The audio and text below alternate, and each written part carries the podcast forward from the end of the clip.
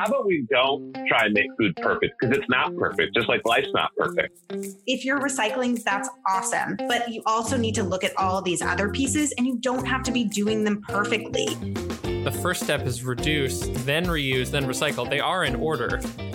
Get inspired by people fighting to make this world better for everyone. This is Unwasted with Imperfect. Hello, and welcome back to the Unwasted podcast. It's my honor every week to talk with experts in food, health, sustainability, and generally making the world a better, tastier place. Now, food allergies are surprisingly common in the US, and their prevalence is actually growing each year, where today about 1 in 13 children has some form of food allergies, and a whopping 90% of food allergies come from just eight very common ingredients. Today's guest is an entrepreneur who founded a rapidly growing business that makes cookies that people with a wide range of food allergies can eat and enjoy. She's the founder and CEO of Partake Foods, and it's an honor to have her with us here today. Denise Woodard, welcome to the podcast. Thank you so much for having me. I'm so excited to be here. I'm really excited to have you here. I'll be honest up front that food allergies are something I know embarrassingly little about. And I imagine some folks listening might be in a similar boat. So I'm hoping we can shatter some misconceptions and really dig into the nitty gritty of what these allergies are and you know why they're such a problem and how they've kind of intersected with your life. And I guess I'd love to start with your with your company. You know, how do you describe Partake Foods to someone you've just met? I always say that Partake Foods is a line of delicious, nutritious, allergy friendly snacks. Amazing. So concise. Uh, that's that's really awesome. And as I understand it, as I understand it, you started Partake after learning that your daughter had multiple food allergies. Can you walk me through, you know, what was that experience like? Um, very nerve wracking. So, my daughter Vivian is five now, but in 2016, around her first birthday, we had a really big scare with food allergies. She tried a snack that just had two ingredients peanuts and corn, and immediately after biting into it, her lips began to swell and her tongue began to swell up, and her lips were turning blue in our living room. And thank God we had EpiPens. We ended up having to administer two of them because um, wow. she'd presented some signs that she would have food allergies early early on, like lots of eczema and, and just like some random occurrences that weren't so random. And so we learned that she's actually allergic to most tree nuts, eggs, bananas, and the trickiest one for us to manage is corn. Huh, because corn's in almost all American food, especially processed food, right? Yes, exactly. So all the corn derivatives, all the maltodextrin and the dextroses, and so it really creeps into all parts of your life, whether it's food or medicine or just toiletries. Almost everything has corn in it. It seems. That's that's super eye opening. Uh, yeah, I, I think the point you bring up there is important. That it's not just like if you have a corn allergy, for example, you can't just avoid eating corn on the cob and corn chips and you're all good because corn is the root of so many other things. You know, not just high fructose corn syrup, but all of these different kind of emulsifiers and stabilizers and flavor agents that are also derivatives of corn. Exactly. And I didn't know that. I, I think I was in your shoes just a few years ago where I yeah. knew very little about food allergies, but I have had a crash course in the past few years. Yeah, you know, uh, quite literally, it sounds like a crash course. That you know, that definitely sounds scary, and you know, it sounds like you had to get smart fast just to look after your daughter's health. You know, what sort of uh, misconceptions, or you know, what did you have to learn? Like, and what do you what do you wish that more people knew about food allergies? I wish they knew the difference between allergies and intolerances because while I definitely understand intolerances and how much they can affect someone's life, like my husband's gluten intolerant and yeah. like if he has gluten, like it affects his mood and him physically, but that's not the same as someone having a life threatening food allergy. And oftentimes we find um, with the rise in intolerances as well, like we'll go out to dinner and the server will be like, oh yeah, I totally have an intolerant, like I'm totally allergic to wheat too. Like it makes me constipated and my tummy hurts. I'm like, no, you don't understand like what. And so I wish that people understood the difference between a food allergy and an intolerance. Um, definitely, I, I wish that people understood how common food allergies are. You know, I hadn't really thought about food allergies. I'm in my mid 30s. I feel like when I was growing up, I maybe knew one kid in my entire childhood that had a, a nut allergy. But yep. when I look at my daughter's classroom, the the stat now is two kids in every classroom in America has a life-threatening food allergy. Unfortunately, um, and I see it across her camp class classes and play dates in her classroom, and even with adults who have been eating things their whole life happily and now have all of a sudden presented with like a shellfish allergy or some sort of nut allergy, which is also really troubling. Yeah, absolutely. Um, yeah, for for folks that don't know, can you uh, just kind of clarify what is the difference between an allergy and an intolerance? Sure. So a food allergy, um, they're typically IgE mediated allergies where your body's immune system, when you eat one of these allergens, thinks that your body is attacking itself. And so some of the symptoms that would present would be swelling of the throat and of the lips so that you may potentially stop breathing, um, vomiting. Sometimes um, someone could go into shock. And so, you know, not every reaction, though, even if you do have a, an allergy to something, presents in that way. My daughter's yeah. allergic to bananas. When she's had bananas a couple of times, times like she had hives and hopefully it would never be anything worse than that so that's the other tricky thing about food allergies you just never know how severe the response will be yeah. Okay. That's an important distinction. Is, an allergy you're talking about a, a you know full on bodily reaction to something, as compared to it sounds like an intolerance. Like if someone says, "Oh, I have a gluten intolerance," that could just mean like they get a stomach ache or they don't feel great after eating a loaf of bread. Exactly. Okay. So important distinction between oh I don't feel great and literally I have hives I'm going into anaphylactic shock or, or something along mm-hmm. those lines. That's no that's that's a key distinction. I appreciate you you outlining that for folks. You know why did you choose? I mean you say you make you make uh, snacks that are allergy friendly. So you know as I understand it you started with cookies. Like how did you go about choosing you know a cookie as your core product and you know walk me through what that development was like.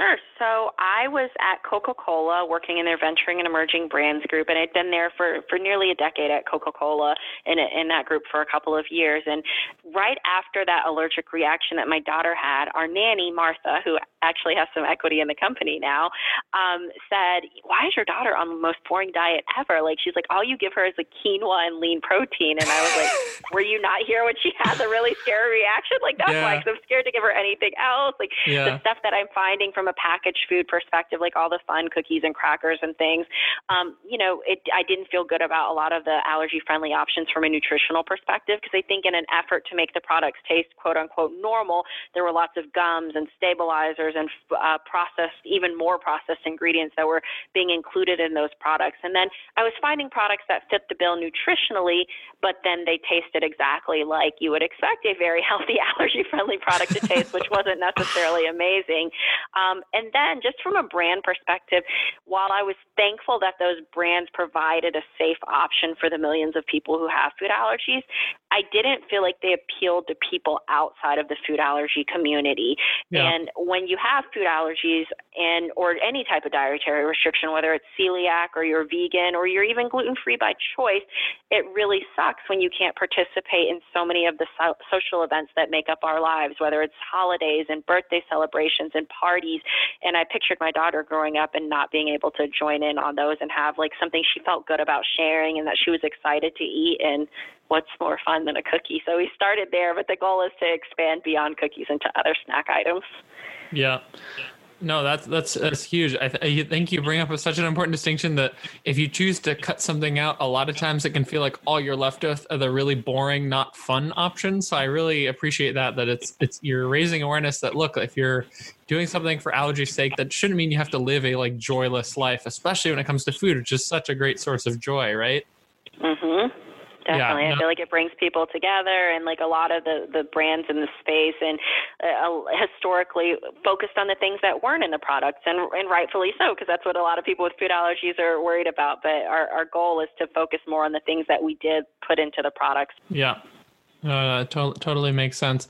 It's, it's interesting. I feel like sometimes in America, if you if you choose to be cutting something out, whether it's like, "Hey, I'm not drinking right now," or "Hey, I actually don't eat meat anymore," it's it's amazing how many like settings are suddenly like really hard to find something to eat, you know, or find something to do. Like you're almost like you stand out too much just because those things are so embedded. Like uh, yeah, like drinking alcohol and eating meat and eating processed foods. It's like wedded into even like our holidays now, right?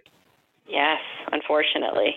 Yeah. So, but it sounds like yeah, you're you're trying to build a bridge to a world where someone like your daughter growing up wouldn't feel like an outcast for saying, "Hey, I have some allergies, but you know, I, I still want to have fun."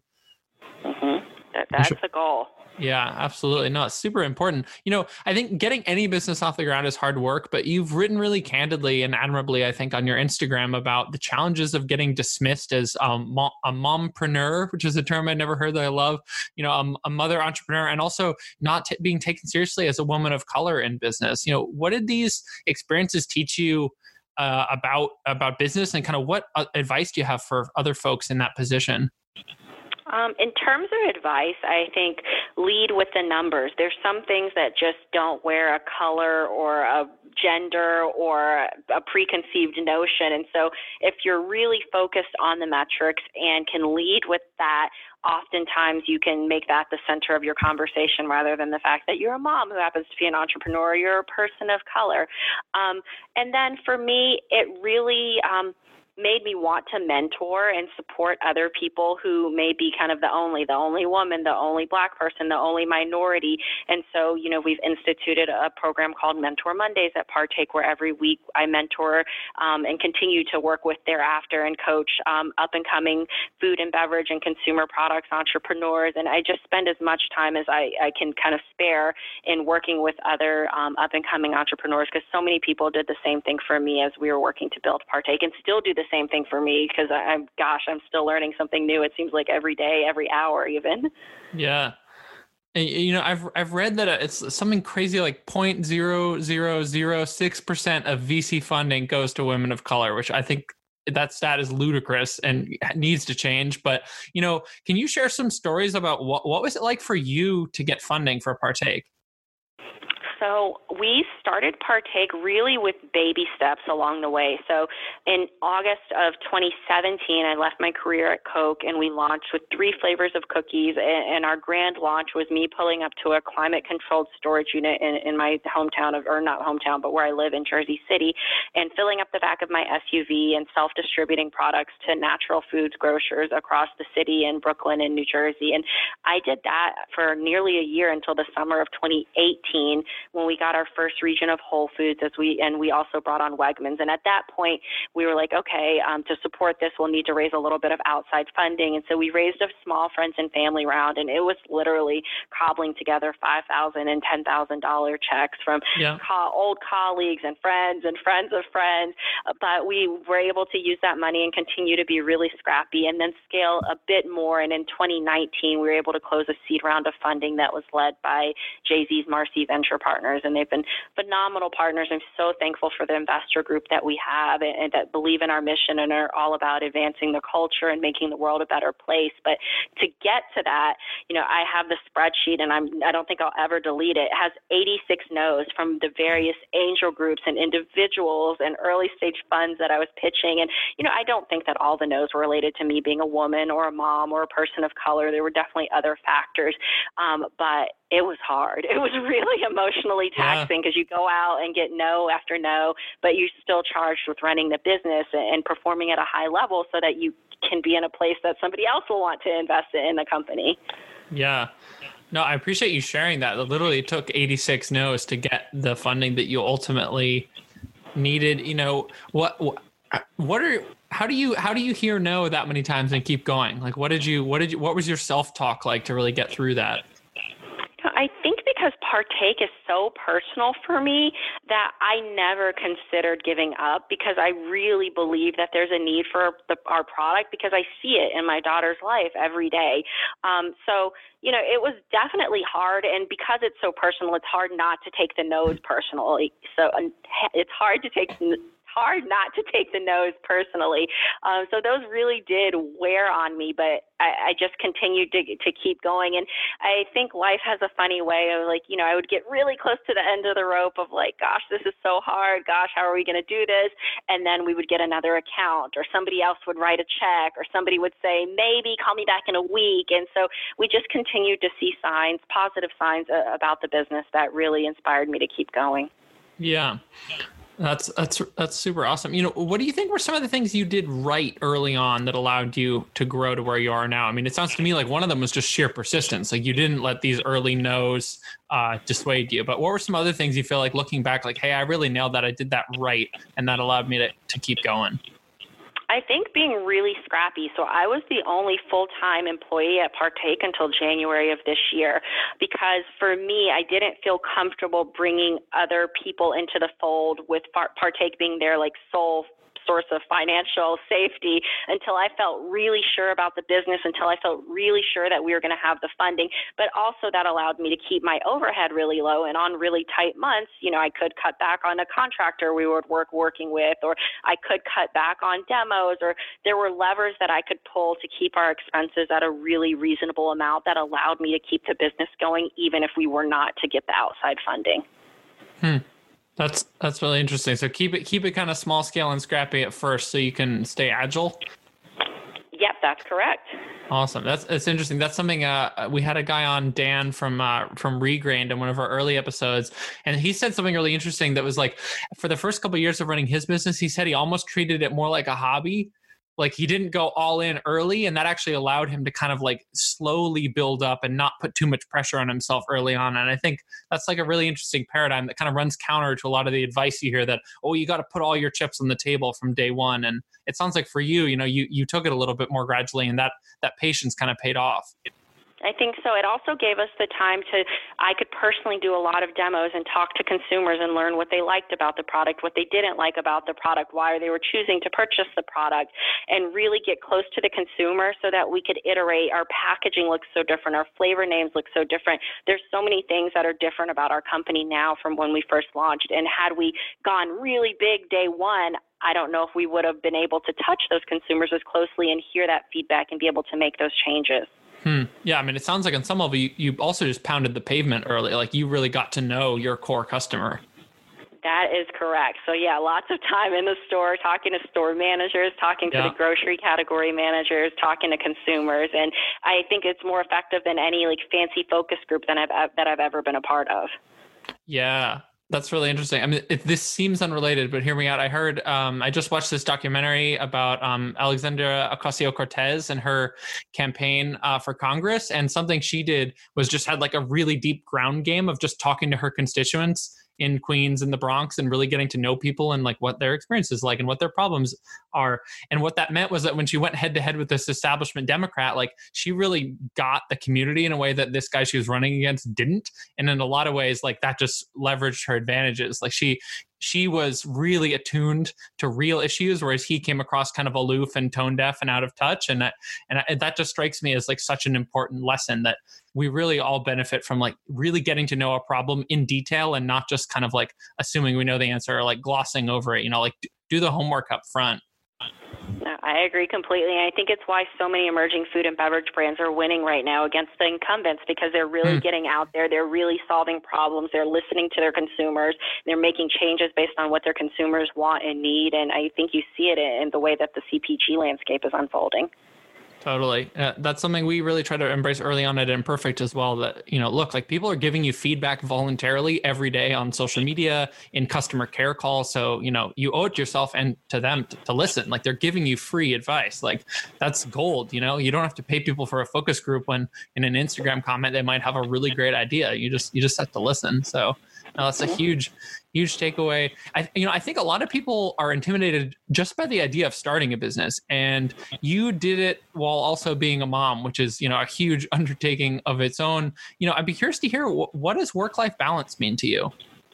Um, I like to call it work life integration because I don't know that I have much balance. Like I'm doing a lot of momming and I'm doing a lot of working, but I try to do them um, together as much as possible. I mentioned that we were outside playing earlier, and so I, you know, we were in a small space, and so I was able to bring my laptop out and get some emails done, but also kind of interact with my daughter. And then similarly, like when we were in a pre-COVID world, we had so many weekend trade shows that we were working, but I'd bring my daughter along, and you know, similarly, like there's times where I may have to leave the office a bit early because she had a program at school, but that might mean I'd have to wake up a bit earlier to, to knock the work out because it's like I want my daughter and my family to know that I'm there for them, but the business also needs me. And so, really, just including the two and integrating the two, and you know, different days, the priorities. Uh, you know the seesaw goes different ways depending on the day but i think just fitting them both in and as together as much as possible is, is how i manage it yeah. You know, do you have any advice for people with kids or who are thinking about having kids about how they can balance or maybe integrate is a better word, their career and family? Um, I think it really depends on a person by person, yeah. um, on a person by person basis. For us, one thing that's really important is like our whole family is invested. I think it's really hard. Like if my husband wasn't supportive of what I was doing, or my daughter didn't understand and wasn't involved in the business, there might be some resentment from different, like on different sides of things. But I think mm. because my entire family is so invested in what we're doing, it works well. We all know that it's a lot of work and it's a big sacrifice. But my daughter totally understands that we built the company for her, and my husband believes in it and is like such a big cheerleader for the brand. And so I think that's one of the ways that we've made it be, made it work for our, our family. Yeah. No, that's that's super well said. You know, uh, talking about kind of uh, you know legacy and, and family and, and the platform you've built for yourself you know recently i've noticed you've been using your platform at partake to shed light on black owned businesses and entrepreneurs out there uh, what spurred this decision for you so as timing would have it, we actually we were going into Target for a national launch um, the week of May 10th, and our plan to support the Target business, we'd had to pivot some because we knew we weren't going to be able to do a lot of the in-person events that we normally do, like the Veg Veg Fest and the gluten-free festivals of the world. And so we were like, well, we need to come up with something digital. And so we did the Spot Us at Target campaign, playing off the spots like polka dots on our box and the Target big spot kind of bullseye, and wanting to share the the spotlight. And so we featured other women and minority owned brands that are at Target. And then I think the country started to experience with, with the death of Breonna Taylor and Ahmaud Arbery and George Floyd, this new racial reckoning that's going on. And so the timing was kind of serendipitous because yeah. we started to get a lot more um, amplification of our brand being one of the few nationally scaled black owned food brands in the country. And the timing I was really excited to see from a, you know, we were featuring other brands at that point. So I'm hoping that the amplification of our brand was able to help support those brands as well. And I just think it's really important as a business person and just a citizen to do your part when you have privilege and you have a platform to amplify the platform of those that may not have as big of a platform as you. Absolutely. No, that, that's that's super important. I, I, I love that I've seen that from your account, and I've actually seen it from a lot of different accounts recently on social media. That folks are basically providing like a fun buffet of, hey, if you care about these issues, here are some other folks to follow. Here's some businesses you should patronize. Here's some uh, resources that you should read. Like people are are being really generous in this kind of spiraling outward sense, and I think that's mm-hmm. really important. If if people are earnest about and you know exploring these issues and ending some of these injustices, like you take all the resources you can get kind of like your earlier point like look people are giving you ideas for free like let's let's all listen up here mm-hmm. you know yeah. where you, you've you it seems like you forwarding the conversation about uh, race and food is, is something that you're passionate about and your, your family is passionate about i'd be curious to hear your take on you know where do you hope to see this conversation about race in the food industry go in the future I hope that it continues until we see some meaningful change. And I think, you know, there's so many aspects and facets of the industry that I'd love to see change in um, from a diversity and leadership, whether it's at big CPG or in emerging food brands like my own, um, getting some more representation from all the different ethnic groups in the leadership ranks of various CPG companies. I think um, when you look at marketing and when you look at influencer partnerships, if when you look at what retailers are doing, you know, I think there's some onus on them to support brands founded by minorities and women women and people from all facets of the world. And so I'm hoping that with the continued discussion that there will be change across the entire ecosystem. Absolutely. But yeah, I, I, think it's important what you brought up. It has to include the, the leadership question. It's not it's not enough to just have, well, let's have more visibility. It's like let's talk about who's owning and leading these companies too. I think that that's a really big point you made. I saw someone on LinkedIn share the other day um, make the hire or send the wire. And I think that is the way that we will see real change affected mm. when people start making hiring decisions and intentionally investing in and supporting with their dollars um, companies and businesses that are either allies or that are black owned or minority owned. I think that's when we'll start to see really um, some change. Yeah That's uh, no, that's really big. I, I, think the the old adage, you know, follow the money is like cliche at this point, but it's kind of mm-hmm. it'll tell you a lot about our society. You know, the more I've learned and researched the racial wealth gap in this country, the more I've realized anyone that thinks we're an equal society is, is kidding themselves. If you actually look at you know follow the money, like who owns most of the the businesses and the land and uh, you know the the capital funds, it's it's white people. And it's funny sometimes you'll hear this counter argument. Well, okay, but like look at Jay Z, like there's a black billionaire, and it's amazing, and like what he's built is awesome. But the other day I was curious about that, so I looked it up and I found out there are six black billionaires in this country total. He is he is mm-hmm. one sixth of the black billionaire population compared to you know hundreds of what white billionaires. So even within the billionaire class, there's this like inequity, and I I feel like until we can actually have those type of conversations and follow the money and look at no like let's talk about what percentage of ownership stake is is equal or or, or unequal. Like yeah, we're not going to be able to solve these things. That's that's super important. I agree. And it's an uncomfortable conversation, which is hard. It's uncomfortable, yeah. I think, for anyone to talk about race, but it's I feel like what has to be done for there to be real change. Yeah, absolutely. It's yeah, it is uncomfortable, but that's precisely why why it's important. And you know, push yourself yeah past the the surface level stats and really follow the numbers and yeah you end up learning a lot. You know I, would be curious to bring bring it home again here for a second because i think your company is solving a really important problem that i think a lot of people are trying to solve on a micro level at home as well, which is you know how do you cook for someone with food allergies? And so I'd be curious to to bring it home a bit and hear how do you cook for your daughter just on a home level, and you know what what kind of tips or advice do you have for cooking for somebody who actually has pretty severe allergies at home? Sure. So I will say that Vivian's allergies may have been a blessing in disguise for our family in terms of just being more health conscious because, you know, there's a ton of stuff she can eat, especially when it comes to like real whole food meals, nearly every lean protein. So whether that's fish or tofu or um, chicken or she does lots of quinoa. Um, she can have so many grains like rice and brown rice and quinoa and things like that. Um, and then nearly every fruit and vegetable. So I, I wish that I could take after her eating habits a bit more.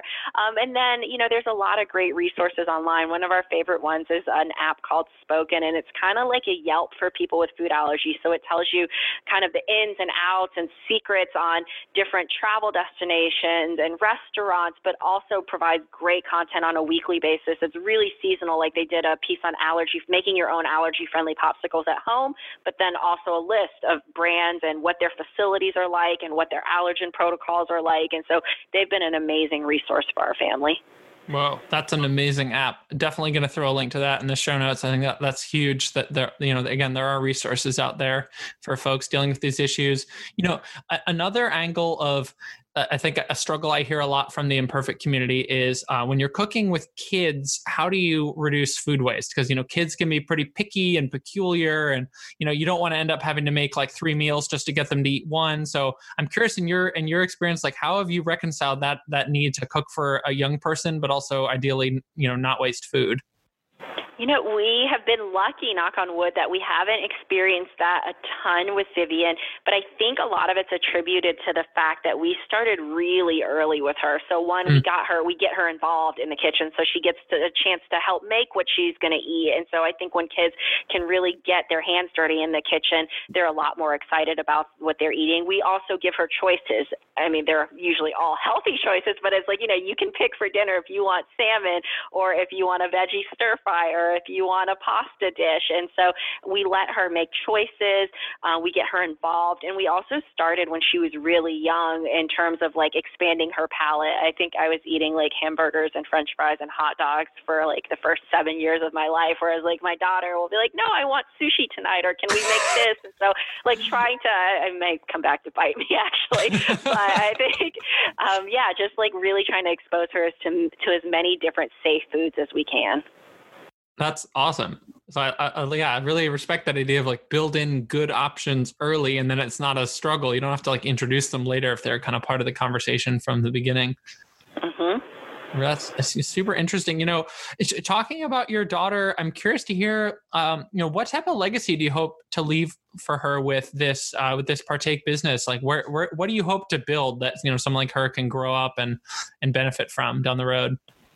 Sure. So our goal, I look at brands like Annie's Organic, and you can walk nearly every aisle of the grocery store. I think the last time I was in Target, they were now making ice cream sandwiches. Like, I want for partake to for us to always stay true to the brand tenets of making products that taste good, that have ingredients you can actually understand and you feel good about sharing with your family, but that are also free of the top eight allergens and made in a top eight allergen-free facility, so you can safely eat them if you have food allergies, and you can feel comfortable sharing them with friends or family who may have food allergies or restrictions.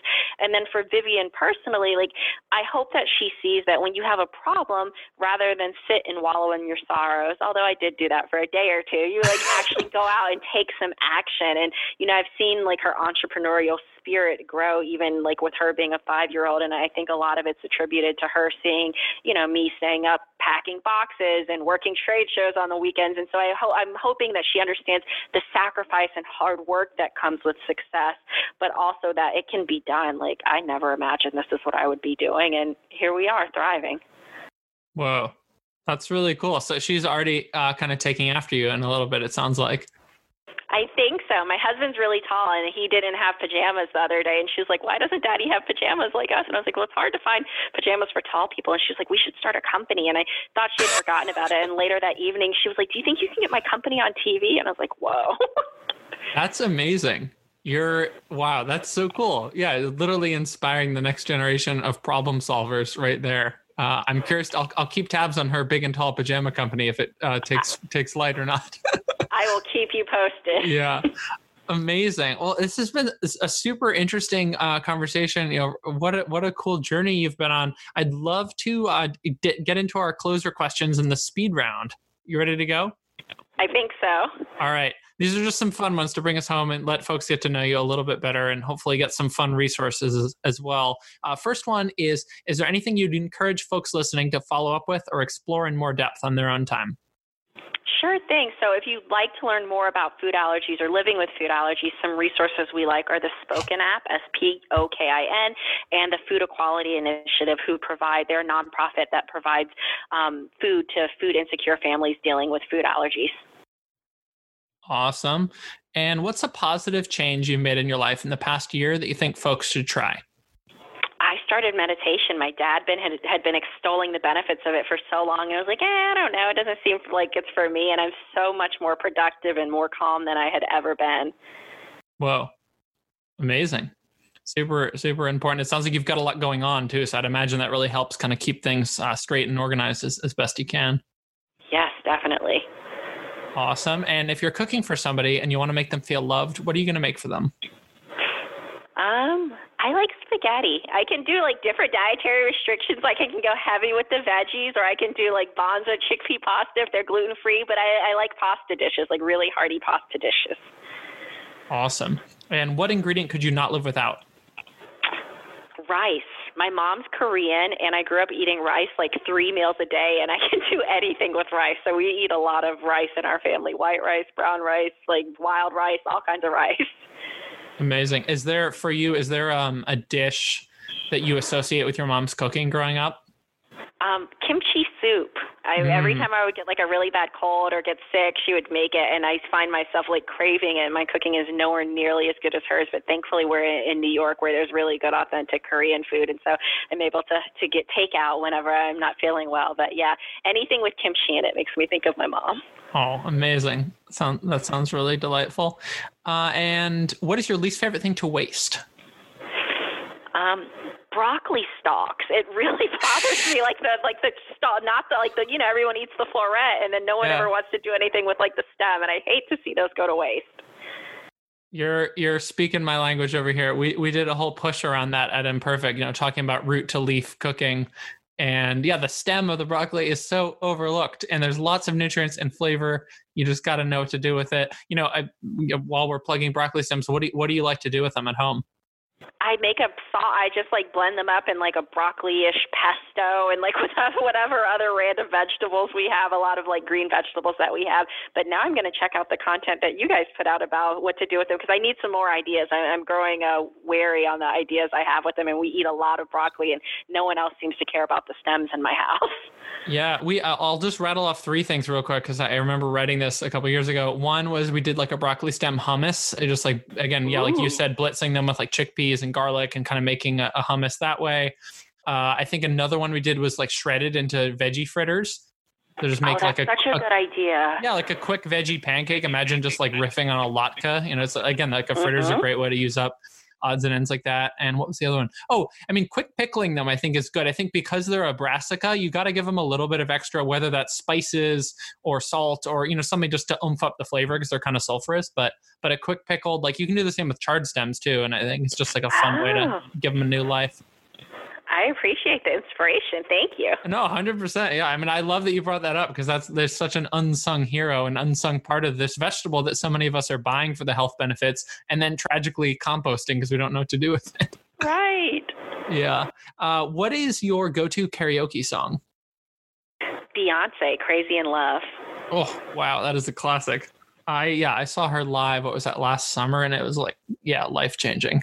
I can't wait to go to concerts again. I know. That's definitely something, you know, we're recording this in July of 2020. That's definitely something I've begun to realize like, wow, that was, we didn't know how good we had at going to live no, music. took that for granted. we totally took that for granted. Yeah, no, totally. Um, who is somebody you admire tremendously and what do you admire about them? Um, Sara Blakely, the founder of Spanx, she bootstrapped that company into a billion dollar business. And similarly in the food space, Hamdi Ulukaya, the founder of Chobani, we were fortunate enough to be in the part of the Chobani incubator.